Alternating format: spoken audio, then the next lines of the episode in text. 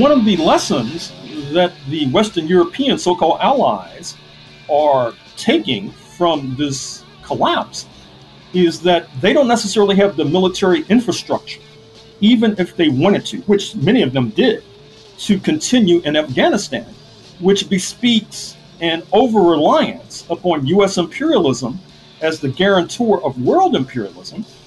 The U.S. did give them weapons, and they were weapons directed against a socialist government. And the primary thing that they were angry about with the socialist government was that it insisted that girls have a chance in the countryside, not just in Kabul, to go to school. As a matter of fact, when the socialist government sent teachers, and it sent thousands of teachers to the countryside, they were assassinated by these same mujahideen. They were gunned down. Thousands of them were assassinated. Revenge is part of the cultural DNA of U.S. imperialism. I think that there's a thirst for revenge right now. You can almost feel it, you can sense it in the highest ranks of the White House, not least. And that spells trouble for the peace lovers amongst us. Welcome to On the Ground, onthegroundshow.org, voices of resistance from the nation's capital. I'm Esther Iverem. For this hour, our geopolitical analyst, Professor Gerald Horne, on Afghanistan and the future of U.S. empire. Gerald spoke with Brian Becker, host of the Socialist Program podcast, on August 18th, before the August 26th deadly terrorist attack at the Kabul airport that killed dozens of Afghan civilians and at least 13 members of the U.S. military. Brian has also joined us here on On the Ground as national organizer for the Answer Coalition, which stands for Act Now to Stop War and End Racism. Here is their conversation. An amazing, amazing set of developments just in a few weeks. In a way, Dr. Horne, we're all witnessing history. We had Joe Biden, you know, speak on July 7th or 8th saying this won't be like Vietnam at all. It certainly won't be people being airlifted off the roof of a U.S. embassy. It turns out he was right. It was on the helicopter pad next to the U.S. Embassy in Kabul. And Antony Blinken, Secretary of State, said, This won't be anything fast. I don't see anything happening between a Friday and a Monday when literally Kabul fell on a Sunday. Anyway, there's the issue of how it was presented by Biden. That's important. And of course, Biden is taking a lot of hits for that. But Biden basically has acknowledged something that the U.S. presidents who came before him since 2001 have refused to acknowledge, which was that the U.S. is defeated in Afghanistan. Anyway, let's start there, get your take, and then I want to put this into a broader context if we could. Well, first of all, the wider question is this Is this a Suez moment for U.S. imperialism? recall what transpired in 1956 when Britain, France, and Israel attacked Nasser's Egypt because of the latter's attempt to reclaim sovereignty over the Suez Canal.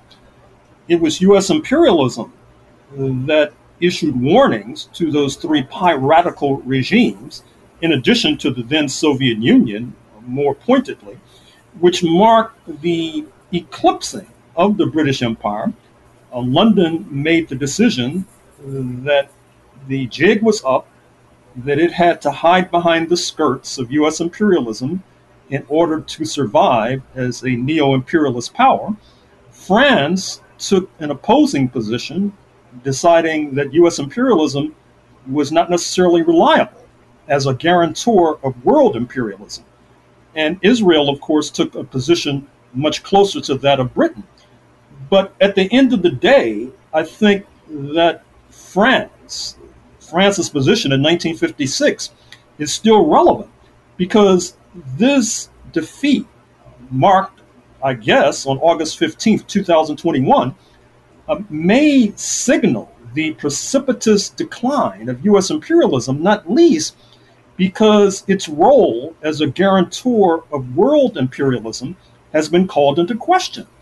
uh, Washington has come under withering fire from Armin Laschet, who is a member of Chancellor Merkel's party in Germany and is tipped by the Christian Democrats to be her successor. Uh, he called this event in Afghanistan the most serious debacle that NATO, the North Atlantic Treaty Organization, ostensibly headed by Washington, has, has ever experienced.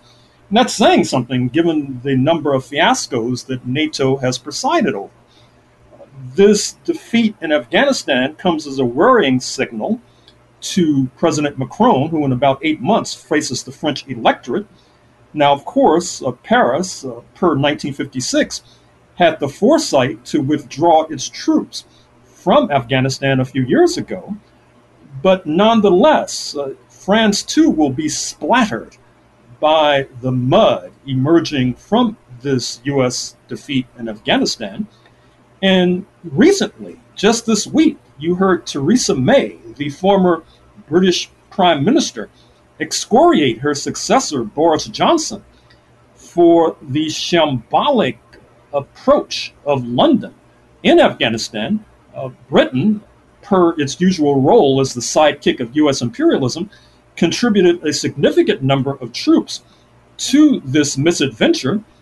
And it was quite startling to see on television just a few days ago Ben Wallace, who is the British equivalent of the chief of the Pentagon, who virtually broke into tears when contemplating what would befall British allies in Kabul as Britain was forced to pull out.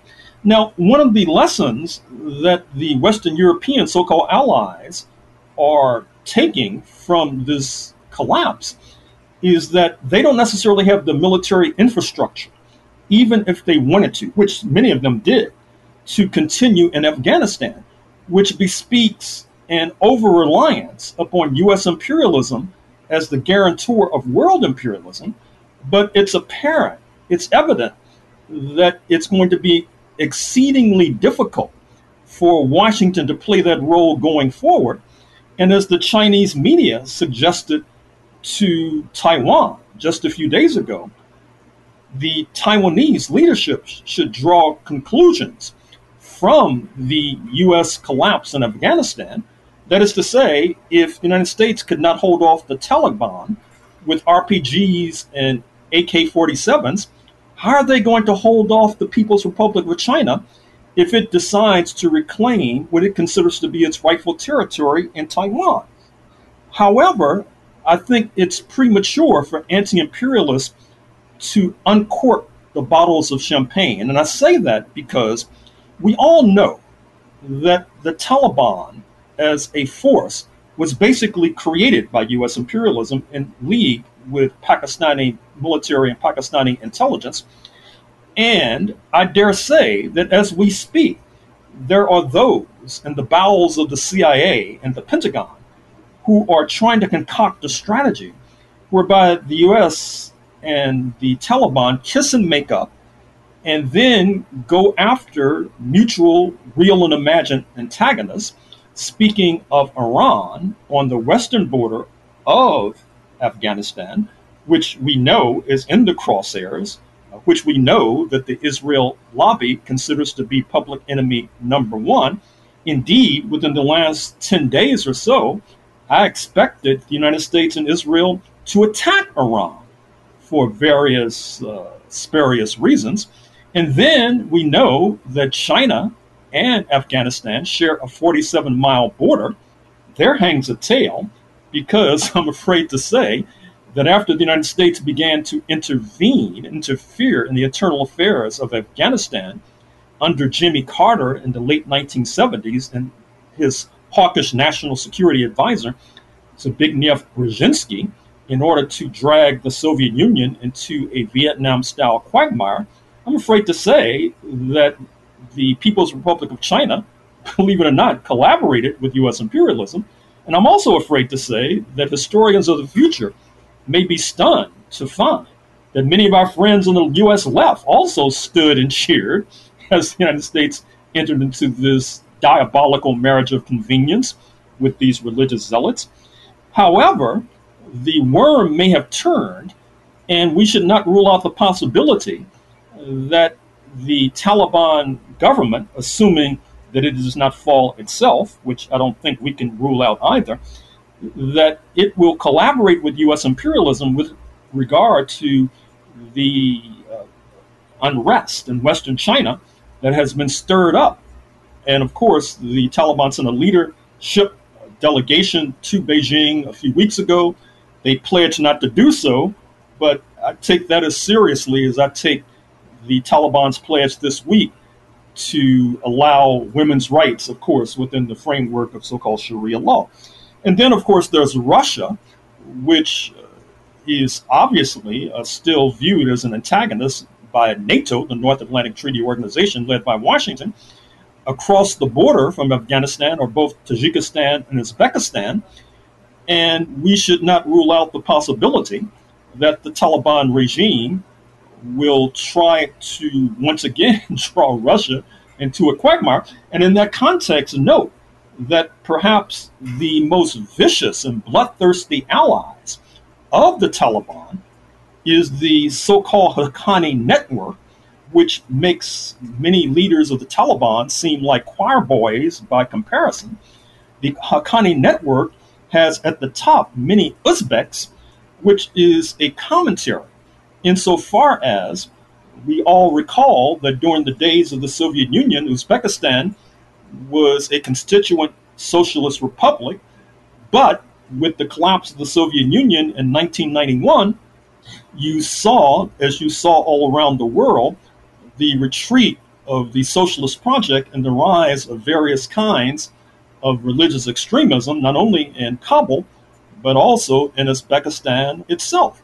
Speaking of the collapse of the Soviet Union in 1991, it's also worth noting that after the Soviets intervened and then they were pushed out by this diabolical relationship between religious zealots in Washington, pushed out in 1989, you had the last left leaning leader in Kabul, speaking of Najibullah, who was able to hold on to power for more than two years, almost three years, until the sellout regime in Moscow of Boris Yeltsin pulled the plug on aid, and that led to the surging to power of the religious zealots.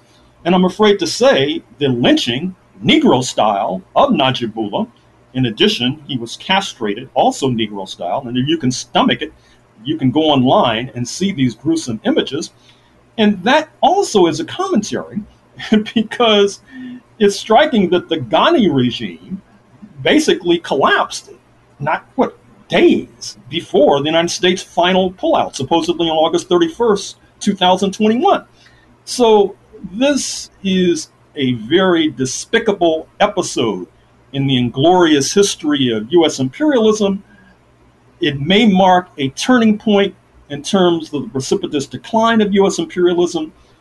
But once again, we cannot rule out the possibility of yet another marriage of convenience between the Taliban and Washington. Very, very interesting and very important, Gerald. I want to give a little bit more in terms of historical context so that we can come back to your original points here for our audience many of whom may be young enough that they don't know some of this history. And certainly, if they're Americans and trying to get any history from either school or from the media, not succeeding on those fronts either. At the end of the Vietnam War, and there are a lot of comparisons now to the end of the Vietnam War and what's just happened in Afghanistan and in Kabul, but that was late April 1975. Now, if you go back to that period in the few years after that, you had the U.S. defeated in Vietnam, defeated in Cambodia, defeated in Laos. The Portuguese Revolution happens in 1974, a revolution against the fascist regime, the Salazar regime. That in turn had been, you know, stimulated by the national liberation movements in Guinea-Bissau, in Angola, in Mozambique those revolutions also eventually in the mid 1970s take power. There's the revolution in Ethiopia in 1974 and an even more left wing takeover of the government in 1977 with the Derg and Mengistu. Then we have the Afghanistan Revolution, 1978, the Saur Revolution. In 1979, the Shah, the U.S., besides Israel, the U.S. other proxy, principal proxy in the Middle East, and the CIA listening post, toppled by a people's revolution. The Sandinistas come to power in July 1979. When you look at that five year period, and I know you were very, you know, part of all of that which was going on, observing it, writing about it, talking about it, being a progressive activist yourself during that time period. If you look at that period and we think back, there were a lot of people thinking this is it. This is the eclipse of the US empire. But then the right wing sort of mounted a counteroffensive, and you had the campaign of a present danger, 160 retired generals and admirals taking out ads in the New York Times and the rise of Ronald Reagan and the doubling of the military budget and the full court press against the Soviet Union. And, and 10 years later, partly as a consequence of U.S. aggression, partly as a consequence of the Sino Soviet split and the fact that China was brought in as an ally, which I think had a very demoralizing impact on others in the socialist camp. Well, anyway, as a consequence of all of that, instead of the empire being eclipsed or the decline going into a, another sort of you know important dynamic element of deterioration the US got back on its feet and it was their enemies the socialist camp that went down i'm saying all this because i want to go back to your original point does this mark sort of a 1956 Suez moment the decline of the British and the French does this mark really something like that for the United States. You're suggesting it might. And when you think about how the US media is presenting this, all of the you know the key players within the US imperial establishment and I include the New York Times or the Washington Post in that establishment, they're also well aware that this could be a pivotal moment, a turning point, a moment that we look back on and say, yes, this is that 1956 Suez type moment. But aware of that and also aware of how they overcame the earlier seeming decline of the empire, which was to accelerate the aggression against the Soviet Union, it comes clear to me that what you're also suggesting that there might be a turn now accelerating the aggression against China and even using the Taliban as a partner. So here's the New York Times, Professor Horne. Here's the headline from this morning. To China, Afghan fall proves U.S. hubris. It also brings new dangers. And then the first sentence the Taliban's return to power is no victory for Beijing, which faces the threat of extremism and an American military no longer bogged down by the quote, war on terror, close quote. In other words, they're putting the war on terror within quotes.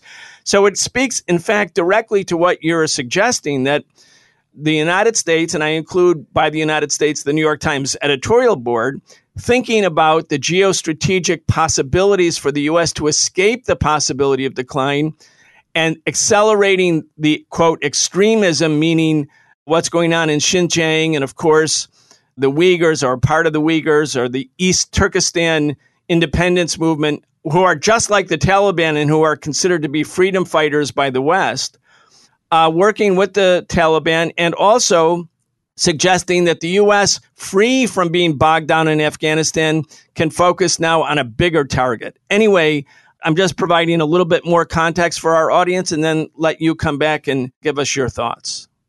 Well, that's a distinct possibility, which is why I flag the possible reimagination or reigniting of the Taliban US relationship.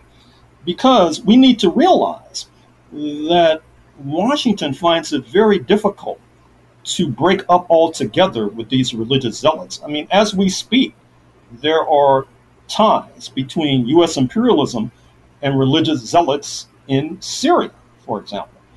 We know about the continuing relationship between U.S. imperialism and Saudi Arabia, which of course was a major funder of the Taliban and was one of the few governments, along with Pakistan and United Arab Emirates, who actually recognized the Pakistan regime uh, back in the 1990s, despite the knowledge that we have accumulated concerning the Saudis uh, slaying murder of a Washington Post journalist at the Turkish consulate in Istanbul, speaking of Jamal Khashoggi, and the denunciation of same by Mr. Biden, the relationship continues. In fact, you know that the families who suffered losses on September 11, 2001, demanded that Mr. Biden not show up to the 20th anniversary commemoration within days unless he disgorged documents concerning the Saudi role on 9 11. And apparently, Mr. Biden has acceded, although I have not seen the documents. But we know that 15 of the 19 hijackers were of Saudi origin on September 11, 2001. We know that there had to have been cooperation with the U.S. authorities for many high level Saudis to leave the United States in the days following September 11. We know about the close relationship between the then Saudi envoy to Washington, speaking of Prince Bandar, a close friend of Mr. George W. Bush, to the point where he was oftentimes referred to as Bandar Bush. And in fact, his private plane was painted in the colors, silver and blue, of his favorite football team, the Dallas Cowboys, who, of course, are headquartered in the hometown, or at least the present hometown, of Mr. George W. Bush. And so it's almost as if this relationship between Washington and religious zealots is reminiscent of the line from the Oscar winning film Brokeback Mountain, where one character says to another, I just can't quit you. And Washington just seemingly cannot quit its relationship with these religious zealots, and that's something we need to explore. I think it's for a number of reasons. One, they're so useful in terms of being willing to shed blood, being willing to fight as the Taliban fought over the past 20 years. And then I don't think we should ignore the theological bond. We should not be overly surprised that the ruling elite, particularly the political ruling elite in Washington, which is heavily suffused with Christian fundamentalism, uh, finds something simpatico with Islamic fundamentalism, or for that matter, Hindu fundamentalism, speaking of India. And in some ways, what's happening is, as even bourgeois commentators have suggested, a turning back of the clock. But I think that the clock may be in the process of being turned back if we're not careful in ways that could be catastrophic, particularly for our movement.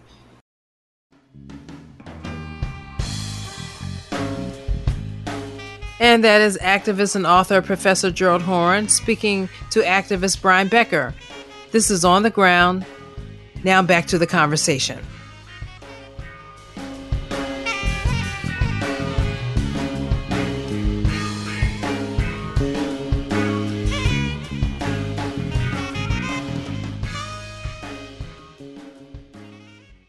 We all know that since October 1917, the myrmidons of world imperialism have been trying to undermine the socialist project, the class based project, and obviously these religious zealots, as we've just articulated, were very useful in that regard. But if you go all the way back to the 1500s, as I did in my book on the 16th century, you'll see that the shards of an emergent capitalism emerged precisely in the context of religious wars, not only between Christians and Muslims, particularly the Ottoman Turks in the latter instance, but between Christians and the Jewish minority in Europe, and also, most pointedly, between Protestants and Catholics. And what happens is that the Protestants, the feisty underdogs, the scrappy underdogs, move away from the religious sectarianism of Catholic Spain, which had a first mover's advantage sponsoring Christopher Columbus, and move towards the pestilence of race, which then suffers a setback with the withering blow administered by the Haitian Revolution, 1791 to 1804, leading to the demise of the slave project in the Americas, and which provides propulsive speed for the emergence of the class project, not only in the Americas, but worldwide, which of course leads to 1917. And then, of course, we have the collapse of the Soviet Union in 1991. So, with this resurgence of this religious fundamentalism, we may be on the cusp, contrary to what I just articulated with regard to a Suez moment, of a resurgence of a more backwards imperialism grounded in this uh, relationship with religious fundamentalism. And we're going to have to be on our guard with regard to that.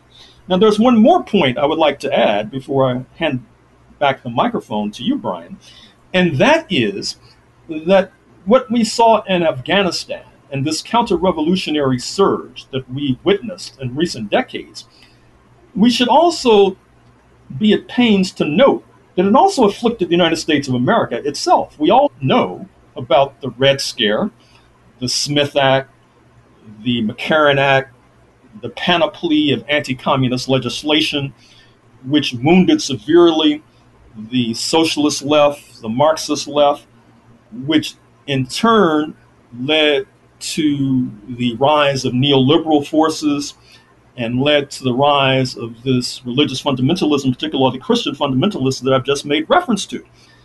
And it's possible to suggest that despite the mighty struggles of many of us, both today and yesterday, the US left has yet to recover from those sledgehammer blows administered during the Red Scare. And so obviously, we're going to have to step up our game on the U.S. left if we are to prevent the possibility that I've just sketched and outlined of a resurgent U.S. imperialism, but this time with a more toxic and backward formula than any of us could have ever imagined.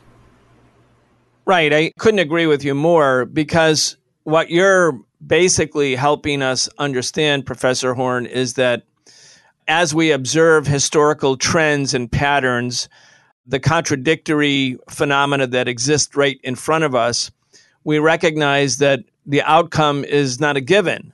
It can go this way or it can go that way.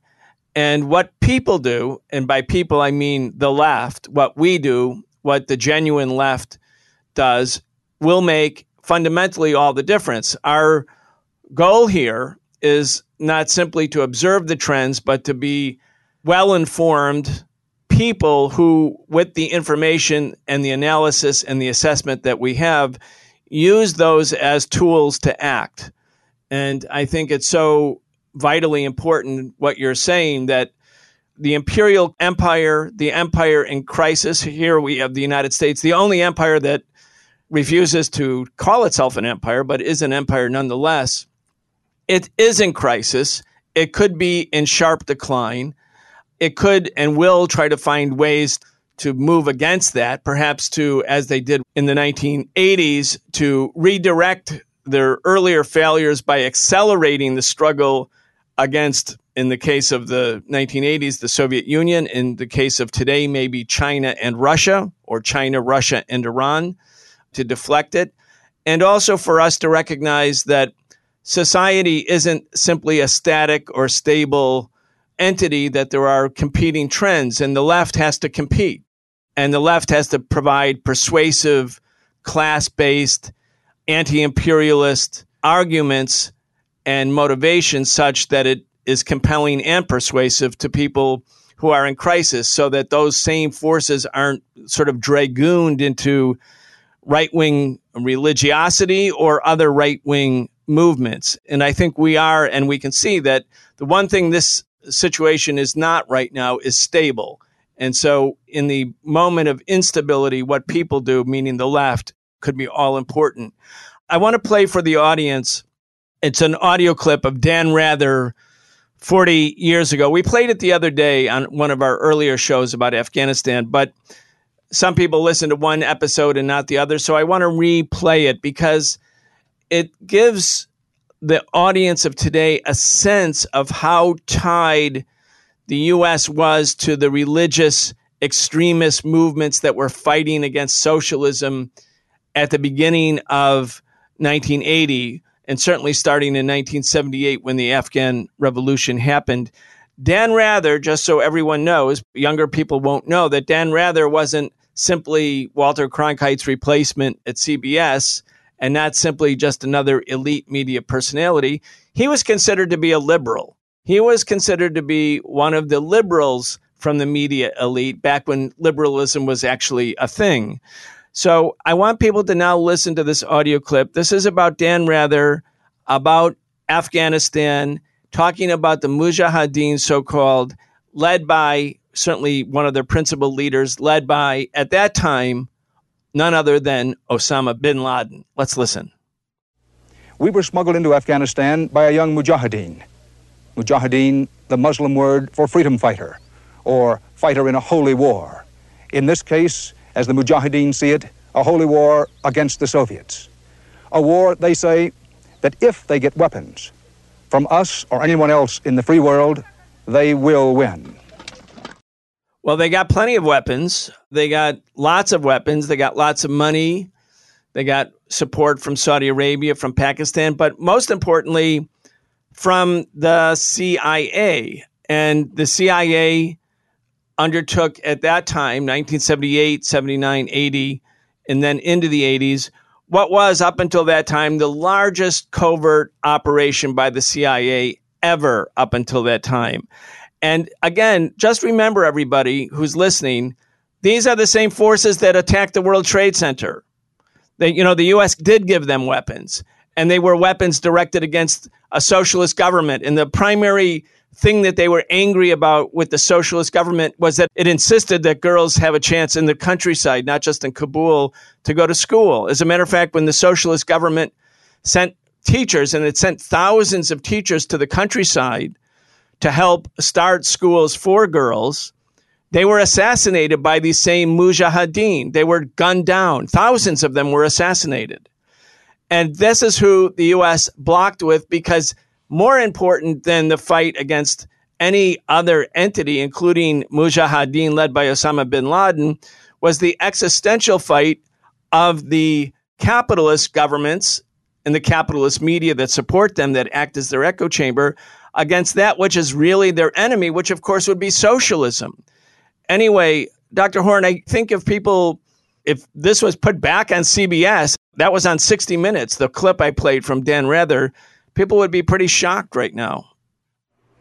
Well, I recall that episode on 60 Minutes with Dan Rather dressed up in the garb of a mujahideen.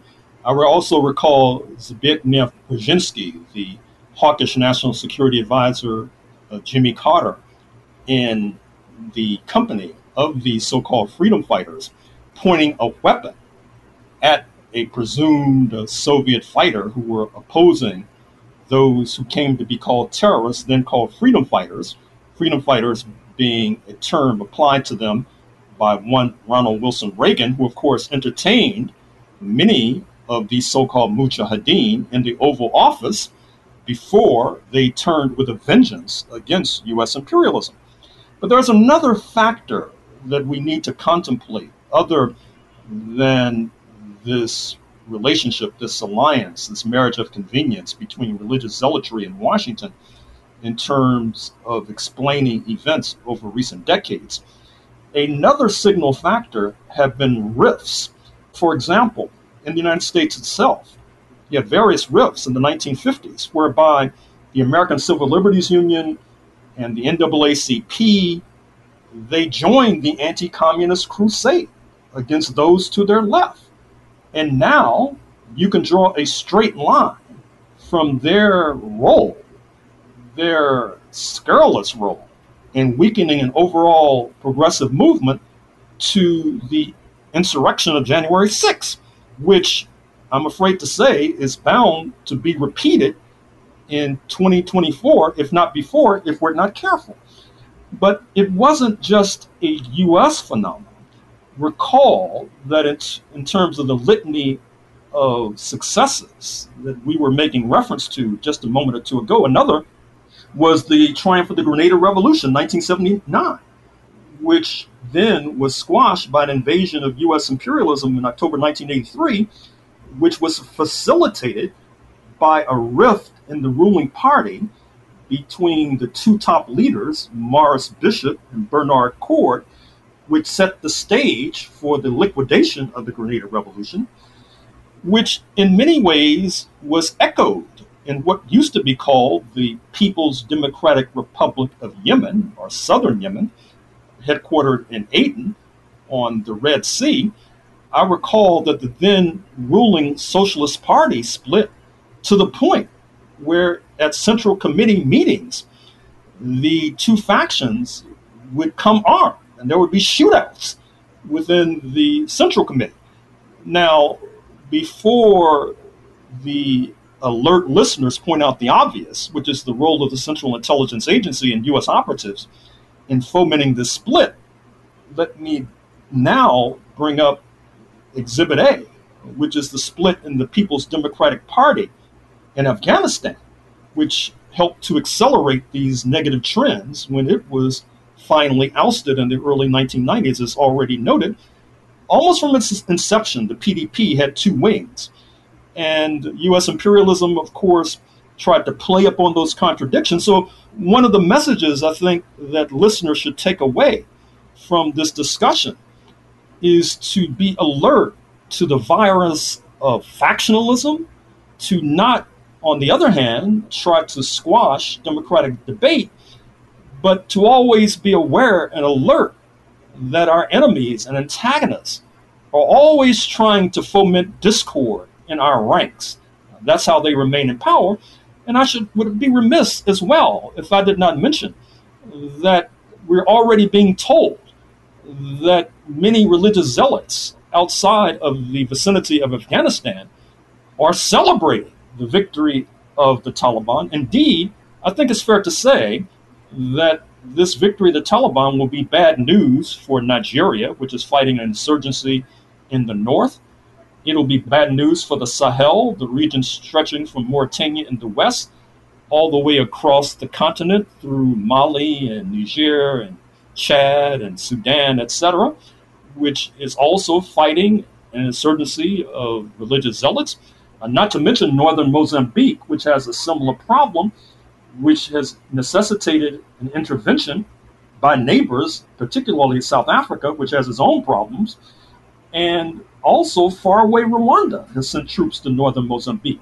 We should also mention that right here in the United States, there are now news reports that the ultra right in the United States, including QAnon, including white supremacists, including those who contribute to the 4chan internet site, are all popping the champagne bottles, celebrating the rise of the Taliban because they feel that it shows that U.S. imperialism is ready to be taken out by themselves, which, of course, was one of the messages we should have taken away, I'm afraid to say, from January 6, 2021.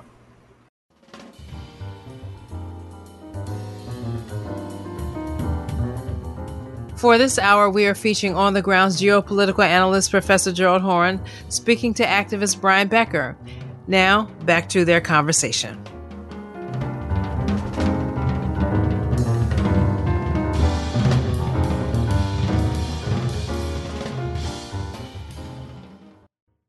It's really important right now because there's a there's a thesis that exists in one part of what I would call the anti-imperialist movement, which is in essence my enemy's enemy is my friend.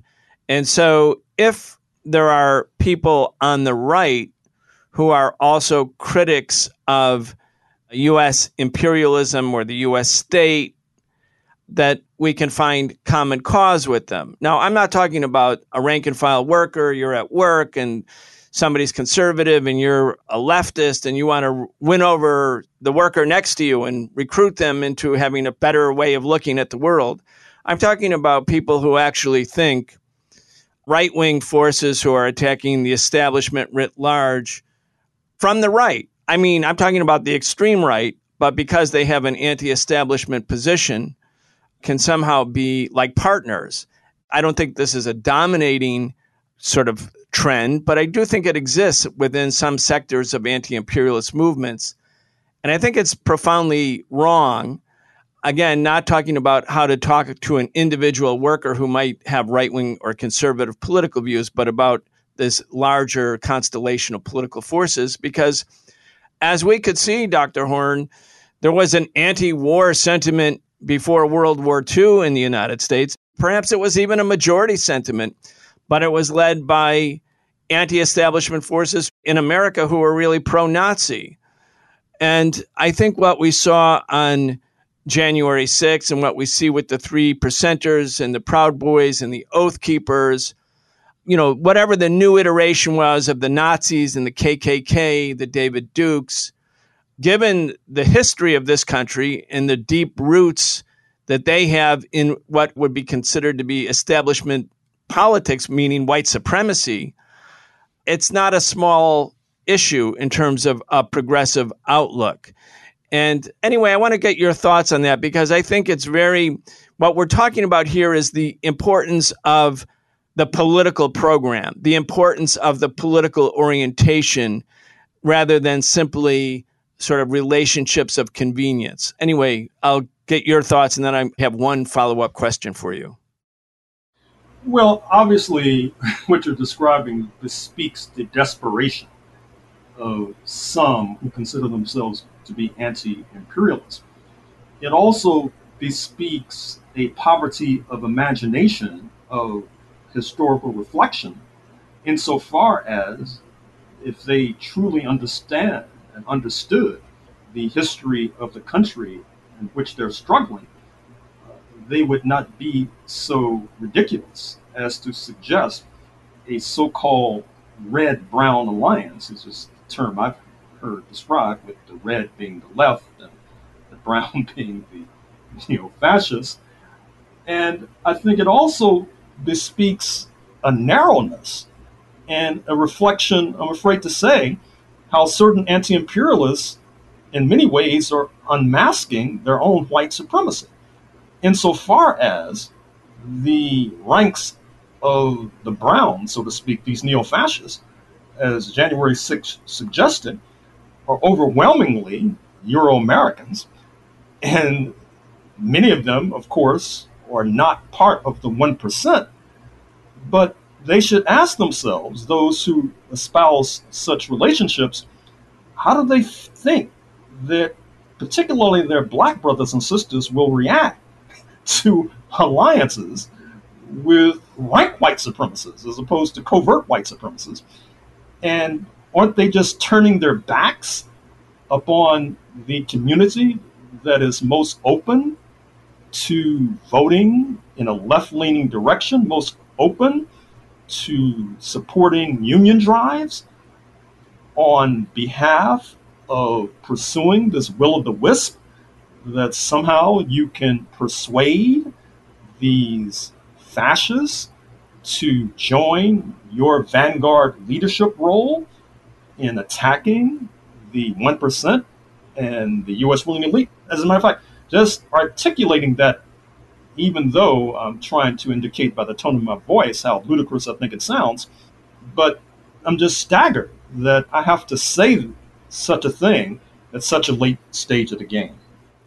Yeah, I I hear you on that. And again, I think it's a minor trend. I don't think it's a dominant trend, and I think it's been given birth in some ways by people making commentary, you know, essentially commentary online where everyone is doing hot takes on this or that. People who are really organizing, you know, what you're saying is the most important thing. If you're going to present any sort of progressive movement in the United States, that's premised on a couple elements. One is black leadership in almost all cases when one looks back at American history, a multiracial movement with black leadership, and the idea that you could have any sort of anything but absolute war against white supremacy or against anybody espousing that, then you just have to figure, well, people are not really doing organizing because real organizing would require those kind of politics. And by real organizing, I mean the organizing that has been dominant for progressive and left forces for the last century, certainly, and, and even well before the last century. Dr. Horne, again, we don't know. We don't have a crystal ball. We don't know what's coming, but you are helping us understand patterns and also to recognize that there are moments in history which do become pivots, historical pivots, like a moment where something either changes or a change that's already happened is revealed, you know, more clearly revealed, more clearly understood. And again, it's such a stunning defeat for the United States in Afghanistan, not because we're supporters of the Taliban, but the whole premise, the calculations, when you think back to the last 20 years, and here we are, I'm in New York City, I'm in Midtown Manhattan, I'm at the People's Forum at the moment.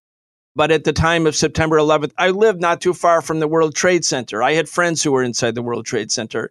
That sort of pivotal moment uh, in U.S. history where, for a week or two, maybe a month, George W. Bush had 90% approval rating. He was kind of rescued from his, you know, people basically thinking he had stolen the White House in the election in 2000.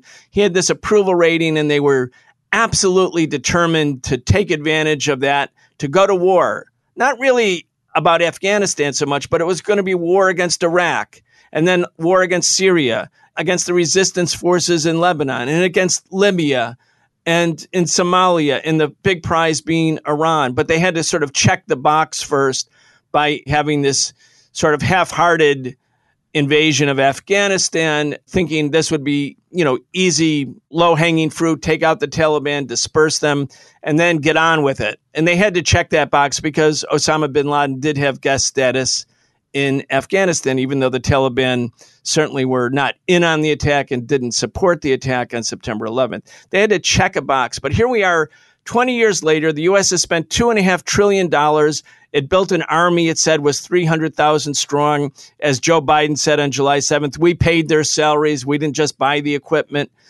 And the U.S. has been defeated in Afghanistan. It was defeated in Iraq. I mean, it wasn't defeated in Libya, but it succeeded in Libya and created an ocean of misery, but it didn't create a stable puppet government in Libya. It just got rid of the old government of Gaddafi.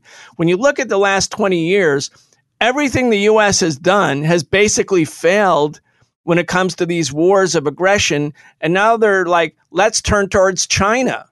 I mean, if you can't defeat the Taliban, if you can't defeat the resistance forces in Iraq, but now the U.S. is about to turn towards China, I mean, the sort of logic and mentality, the sickness of American capitalism and its addiction to militarism and war, it means ultimately that it's an empire that must decline because that's not enough. That's not enough, especially when you think of the mismanagement of COVID, massive and growing inequality and poverty for some while the billionaires get richer. And then you have all of these failures. I mean, you can't but come to the conclusion that if this isn't the pivot, the pivotal moment is coming. Your point is well taken. And I think we'd be remiss if we did not elaborate on one of the points you made in passing, which is how, through mostly bad times, these so called defense contractors, as the saying goes, have made out like bandits. Boeing, Raytheon, all the rest. And I think it's important for us to unpack this notion about U.S. spending, as Mr. Biden was articulating in his speech of August 16th, reprimanding and rebuking his Afghan, erstwhile Afghan comrades about how much the United States has spent. But basically, what happens is that most of that money comes back into the pockets of people in the United States. Now, admittedly, you'll see Taliban forces driving around in Humvees and trying to fly the aircraft, etc.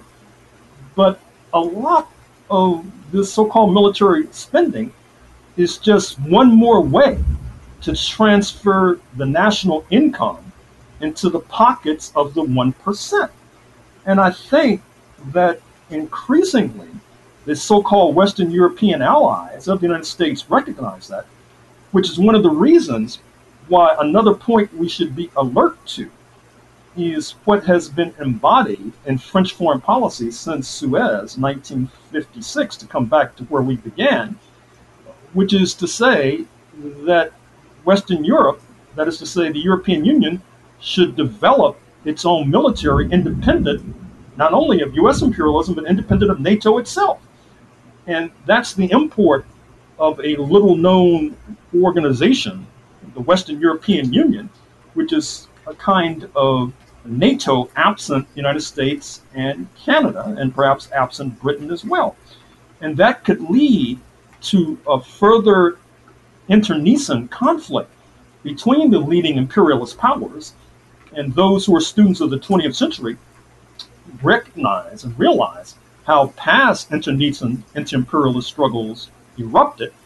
And if you don't remember, let me remind you of, of what happened during World War II, which not only involved the Soviet Union aligning with one wing of the imperialist camp, speaking the United States and Britain, but then you had Germany and Japan. And so this impending rift, if that's what it is, between the Western European nations led by France and the United States is something we're going to have to keep an eye on. And likewise, we're going to have to keep an eye on the ruling class right here in the United States. Now, I'm sure many of your listeners have been following the formation of the Quincy Institute for Responsible Statecraft. It's funded by George Soros and the Koch brothers, or the remaining Koch brother. It styles itself as being a critic of U.S. foreign policy a critic of the blob, to use the phrase of Ben Rhodes, the former Obama speech writer, which you can see on a regular, if not minute to minute basis on CNN and MSNBC and Fox.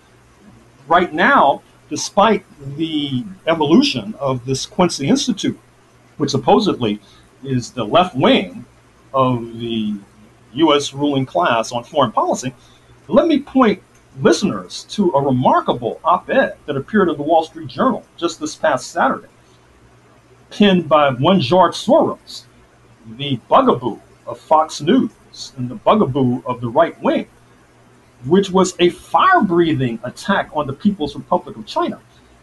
And there lies the rub, because what helps to bring together various wings of the 1%, various wings of the U.S. ruling class, is this attack on the People's Republic of China. And I dare say that even those U.S. corporations that are heavily invested in China, speaking of Apple, Microsoft, General Motors, Starbucks, all the rest, that they're going to be hammered in line, it appears. And as they say on Wall Street, may have to take a haircut.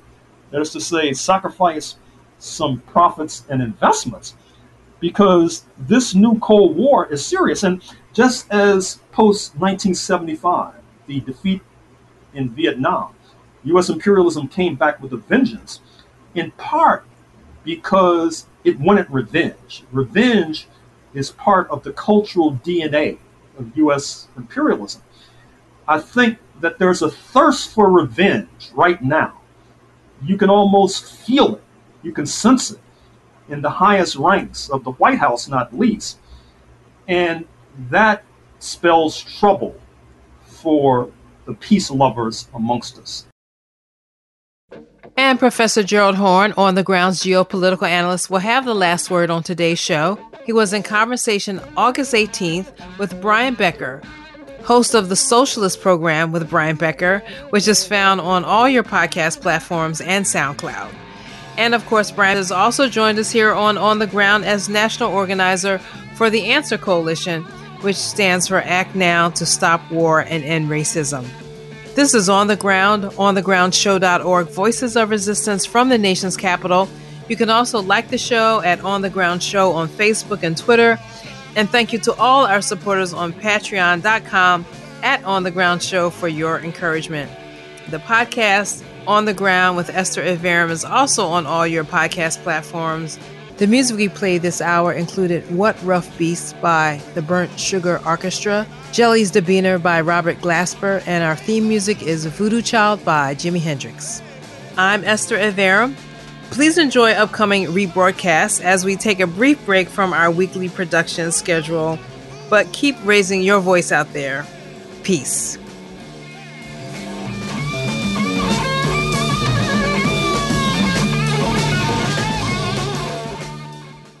This is Esther Iverem, producer and host of On the Ground, thanking you for listening and for being a part of our audience. And I'm asking you to please partner with us in keeping alive this independent grassroots news program from Washington, D.C. So please go to our page at patreon.com forward slash on the ground show. That's Patreon, P A T R E O N dot com forward slash on the ground show. Or you can see all the ways to support, including end of the year giving and PayPal on our website, which you know is onthegroundshow.org. Thank you.